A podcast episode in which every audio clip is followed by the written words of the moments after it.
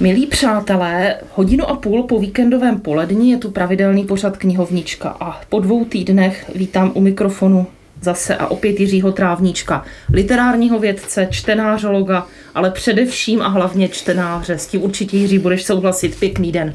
Eh, Děkuji za pozvání, souhlasím.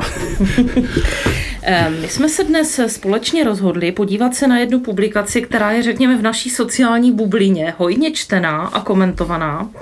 Eh, jde o devět rozhovorů s devíti osobnostmi o spiritualitě, které společně dramaturgicky vymysleli, uskutečnili a řekla bych, že i literárně dotvořili. Tady to dotvořili, tam asi bude patřit to slovo.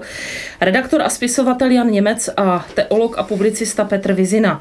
Eh, kniha se jmenuje Znamení neznámého a vyšla v nakladatelství Host. Eh, literárně dotvořili, já jsem to slovíčko použila záměrně. Co ty na to, Jiří? No tak oba dva to jsou lidé, kteří se slovem pracují. Eh, já pod tónu tvého hlasu slyším, že to není úplně jako asi pozitivní konotace, to dotvořil, dotvořili. Mně se to zdá být jako možná víc uhlazenější ty věci, než by třeba měli, ale tak to je otázka nějakého nastavení, nějakého stylu. Tak jako myslím, že se to dá takhle přijmout, proč ne? Proč zrovna těchto devět osobností? Eh, máš nějaký klíč čtenářský k té dramaturgii knihy? Eh, mně je to také trochu záhadou. Já, já, já moc nevím. Jo. Já, upřímně řečeno, já, já moc nerozumím koncepci té knihy. Já jako nevím, co, o co se tam vlastně ti dva eh, ptající se snaží. Eh, přijde mi to jako trošku bez hranic a ve výsledku eh, bych řekl, že to je možná trošku až stroskotání, jo, ale nechci jim to dávat jako za zlé. No, jako, jako bavit se o duchovním životě, o nějaké spirituální zkušenosti je velmi, velmi těžká disciplína, ale jestli ta kniha pro mě přinesla nějaké svědectví, tak je to to, že se na to nemůže jít takhle, jo? že se na to nemůže jít tímhle předmětným, instrumentalizovaným způsobem, ško, jako škola, trošku bych řekl jako, po, jako školní hodina. Tak děti, teďka si probereme duchovní život téma. Jo, tak Pepičku, co máš k duchovnímu životu? Jo, takhle se na to asi nelze. Ta kniha mi to ukázala, že že to nefunguje. Já možná v téhle chvíli ale budu oponovat malinko. Přece jenom mi přišlo, že se snažili oba dva respondenti upřímně nějak do těch lidí dostat. E, nějakým způsobem vytvořit portrét té dané osobnosti a postihnout to, co je pro toho člověka důležité. E, ano, máš pravdu, ty, e, ty portréty nebo ty rozhovory jsou jako velmi různorodé. Já bych to rozdělil možná na takové dvě skupiny. Tam, kde člověk má oporu v nějaké životní zkušenosti, kde s těmi lidmi, jako jdeš po nějaké životní dráze, tak myslím, že tam se i nejvíc podařilo ono duchovno. Jo? A tam, kde jsou ti lidé, by řekl, vybavení eh, až někdy příliš velkou výřečností a vzděláním, tak tam se nemluví z duchovní zkušenosti, ale tam se spíš mluví o duchovní mm-hmm. zkušenosti. Eh, někteří to využili v podstatě jako přednášku, to je tam ten ekolog, to je vlastně nám ano. jako dává takovou lekci o tom, jak to vlastně dneska, jak se přemýšlí ekologicky. Jiří eh, Zemánek. Jiří Zemánek, ano. Eh, Adam Borzič, tam je to vlastně taková jako široce rozepjatá řeč, jako takového jako básníka, který pro slovo asi nechodí daleko ale nejvíc, nejvíc je to blízké té, té duch, řekněme, duchovní stopě. Duchovní stopy a společné zkušenosti, tam, kde, je, kde to má nějaký trošku biografický půdorys. Pro mě. Ehm, pro mě byla i trošku záhadou, jako odkud kam se některé ty rozhovory hmm. směřují, protože eh, minimálně u dvou z nich mě připadalo, že skončili tak nějak jakoby v polovině. Třeba rozhovor s Petrem Vacíkem, určitě hmm. známým jezuitou, ano. Eh, kterého známe přes, to, přes iniciativy Film a spiritualita, přes to kolínské, přes kolínská duchovní cvičení o filmu, tak tam mi přišlo, že vlastně jakoby jsme se vůbec, ne že nikam nedostali, to teď jako řeknu trošku jakoby v, tak jako placatě, jo, ale uh, jako bychom končili v polovině. To už třeba závěrečná věta, že se mluví o tom, kdy, kdy Karl Rahner Rizuita říká, že eh, člověk v budoucnosti bude buď mystik, křesťan budoucnosti bude buď mhm, mystik, mhm. nebo nebude vůbec. To jsou takové věci, které jakoby mm. my, kteří čteme duchovní rozhovory nebo eh, rozhovory s kněžími a s křesťany, tak tady tohle to prostě známe, že to jakoby nepřineslo nic jakoby nového. No, Petr Macik je samozřejmě velmi zajímavá osobnost, eh, přemýšlivý eh, teolog.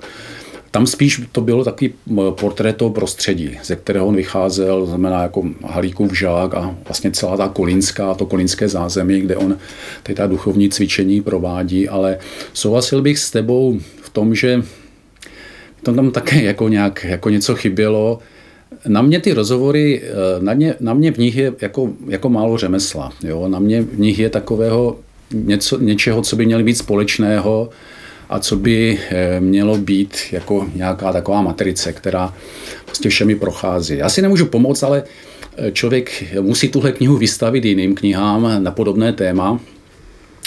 Mám na mysli Petru Dvořákovou Proměněné sny, ale to, to bylo něco. To byla, to byla zkušenost s vírou tím pádem i duchovním životem. No, navíc to mělo nějaké konkrétní zaměření ve vztahu ke katolické ano, církvi, navíc... takže, takže to, bylo, to, bylo, to byla jaksi užší cesta, tím pádem možná jednodušší v něčem. Ano, ano, ta, myslím, že ta užší cesta by, by to dokázala víc i jako to téma postavit. Nebo jsem četl v polštině takovou knihu jako různých lidí vztahu k víře, jako ti, kteří prošli vírou, kteří odpadli, byly tam exaktní věci, kteří odmítají, ale mají proto své argumenty.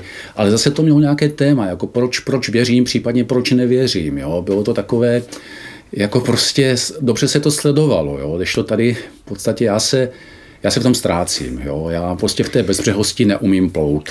Eh, já mám sama za sebe pocit, že tam eh, se dají vyzobat jenom drobnosti v podstatě, když si to člověk vezme.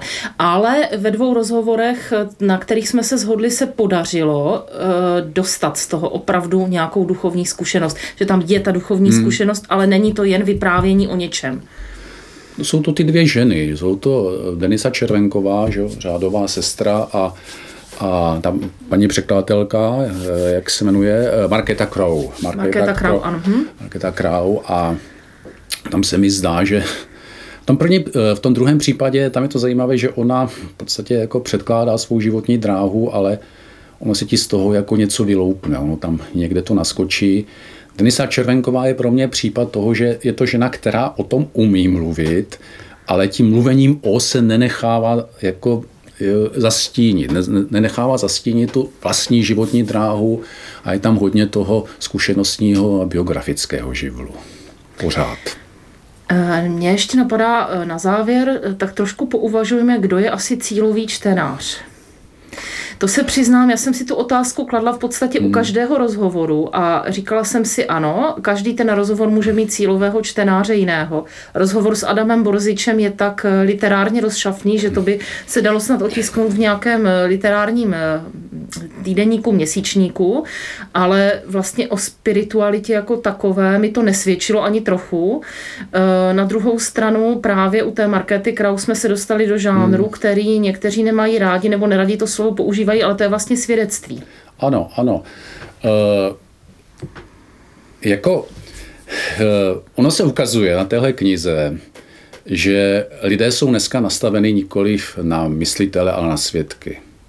Že to svědectví ti přináší daleko víc a v podstatě i v tom skrytém myšlení o tom kterém eh, fenoménu. Jo. A tady to zaznělo, Tady to zaznělo úplně až varpantně, až, až, skoro, až skoro bych řekl, že to tu knihu jako destruuje, jak, jak silně ten protiklad proti sobě byl postaven. A pokud se stala na toho, na toho čtenáře, já nevím. Já skutečně nevím. Já taky nevím. Já jsem... Ne, já, já nevím, já nevím no. komu ta kniha je určená, nevím, co ta kniha po mně chce. Já s ní uh, jsem nějaký moc velký kontakt nenavázal, mě jako k ničemu moc jako asi nepomohla, když to tak řeknu. A v podstatě podstatě jako nevím. Nevím. Já myslím, že tím nevím, asi pro dnešek můžeme skončit. Prostě se nám stalo, že nevíme. Mm. Jiří, děkuji každopádně za to společné čtenářské zamyšlení a těším se zase na příště. Já také děkuji a přeju ti vše dobré. Utrpení si vybírá namátkou, nebo to tak aspoň vypadá. Nejde se ho zbavit. Vymyká se všem našim pokusům o racionalizaci. Je to ono, proč se špatné věci stávají dobrým lidem. Existence utrpení je úplně kardinální otázka, žádná větší není. Nutně k ní dospěje každé naše uvažování o světě a o životě a nikdo na ní nezná odpověď. Respektive každá naše snaha o vysvětlení je tváří v tvář skutečnému utrpení, jen prázdné, trapné teoretizování. Už jen obrat pochopit utrpení, to reálné utrpení splošťuje, spovrchňuje, devalvuje, posouvá ho ze skutečné bolestné fyzické roviny kam si do abstraktna. Když uvažuju o utrpení, mám asi nejvíc na mysli to, které způsobují lidé sobě navzájem a také ostatním bytostem tady na Zemi. To je pro mě hodně důležité. Zemi přece obývají i jiné bytosti než člověk. Zkrátka se pořád ptám, kde jsme se takto zvrhli. Odkud se v některých lidech bere ta šílená krutost? Těžko se mi přijímá představa, že utrpení nás má každého něco naučit.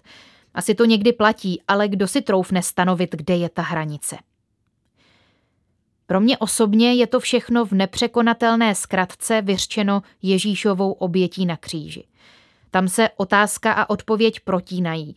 Tam se mi to spojuje, tam se nacházím asi nejblíž odpovědi.